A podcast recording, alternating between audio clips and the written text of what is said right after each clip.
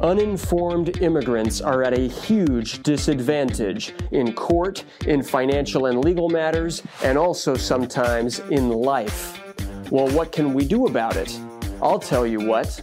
We can train, teach, inspire, and empower immigrants to maximize their lives regardless of their immigration status. And that's exactly what we're going to do here. I am your immigration lawyer and host, Otis Landerholm, and this is the Empowered Immigrant Podcast. My topic for today, getting to the legal topic, is Is there such a thing as a boyfriend slash girlfriend visa? Right? Another way to ask this is Can a United States citizen petition a visa for a boyfriend or a girlfriend so that they can come to the United States? And the short answer is no. All right, the short answer is no. A boyfriend girlfriend visa does not exist. Doesn't exist, you know? Unless you propose to them first and you intend to get married, then we can talk about fiance visas. But what I want to do is, you know, I want to explain the options right? Because if you do have a boyfriend or girlfriend who's, you know, a citizen of some other part of the world, good for you, that's awesome. And so then it's like, okay, what options do you have to be able to be with that person? So, what I'm going to explain is the big three, the big three options based on your relationship. The first is they could apply just for a regular classic tourist visa. All right, they can apply for a tourist visa to get a permission to come into the United States, you know, for a visit. The best advice there is not, don't say that you are, uh, I mean, my advice would be to not say that you're like boyfriend and girlfriend and that's the purpose of the visit. Instead, my advice is say that you're coming to visit friends and maybe to visit Disneyland and maybe to go to a conference or maybe to like do you know go to a national park see something in the United States all right? And then make it clear in your application that you're willing to respect the length of time that they give you the visa for right that you're intending to come in as a tourist and then go back to whatever, you know, your country or any other country you're planning on going to. Tourist visas are uh, options, and they can be very frustrating because the officer, you know, when you go to your interview or even when you're at the airport, they can cancel that visa. If the officer suspects, right, that you're coming in with the intention of getting married and then and then adjusting status and staying in the United States, they'll deny your visa. They'll cancel that visa. All right?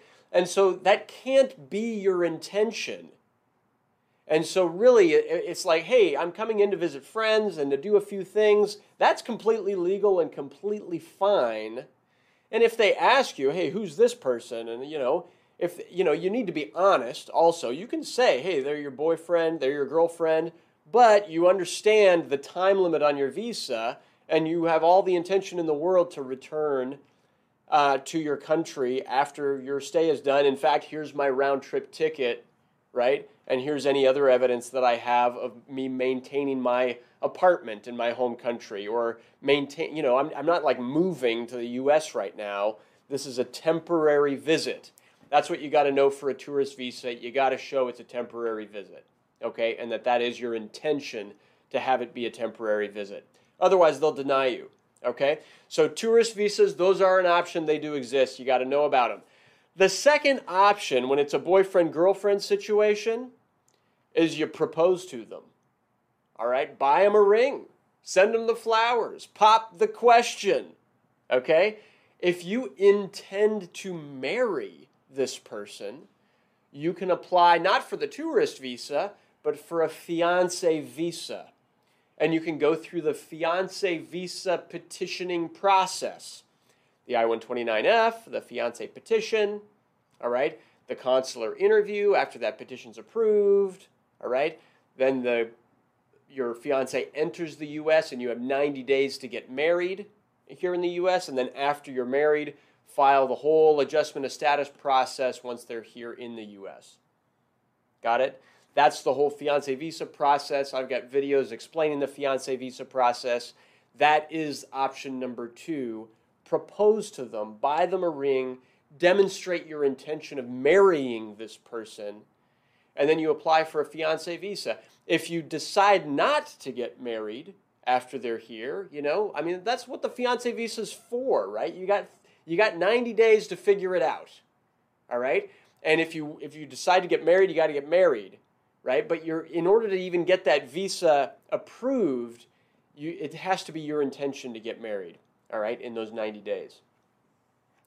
So there you go. That's option number 2. Option number 3, we're going through if you've got a boyfriend, girlfriend, you want to bring them in. Option number 3 is forget the fiance visa and just go get married.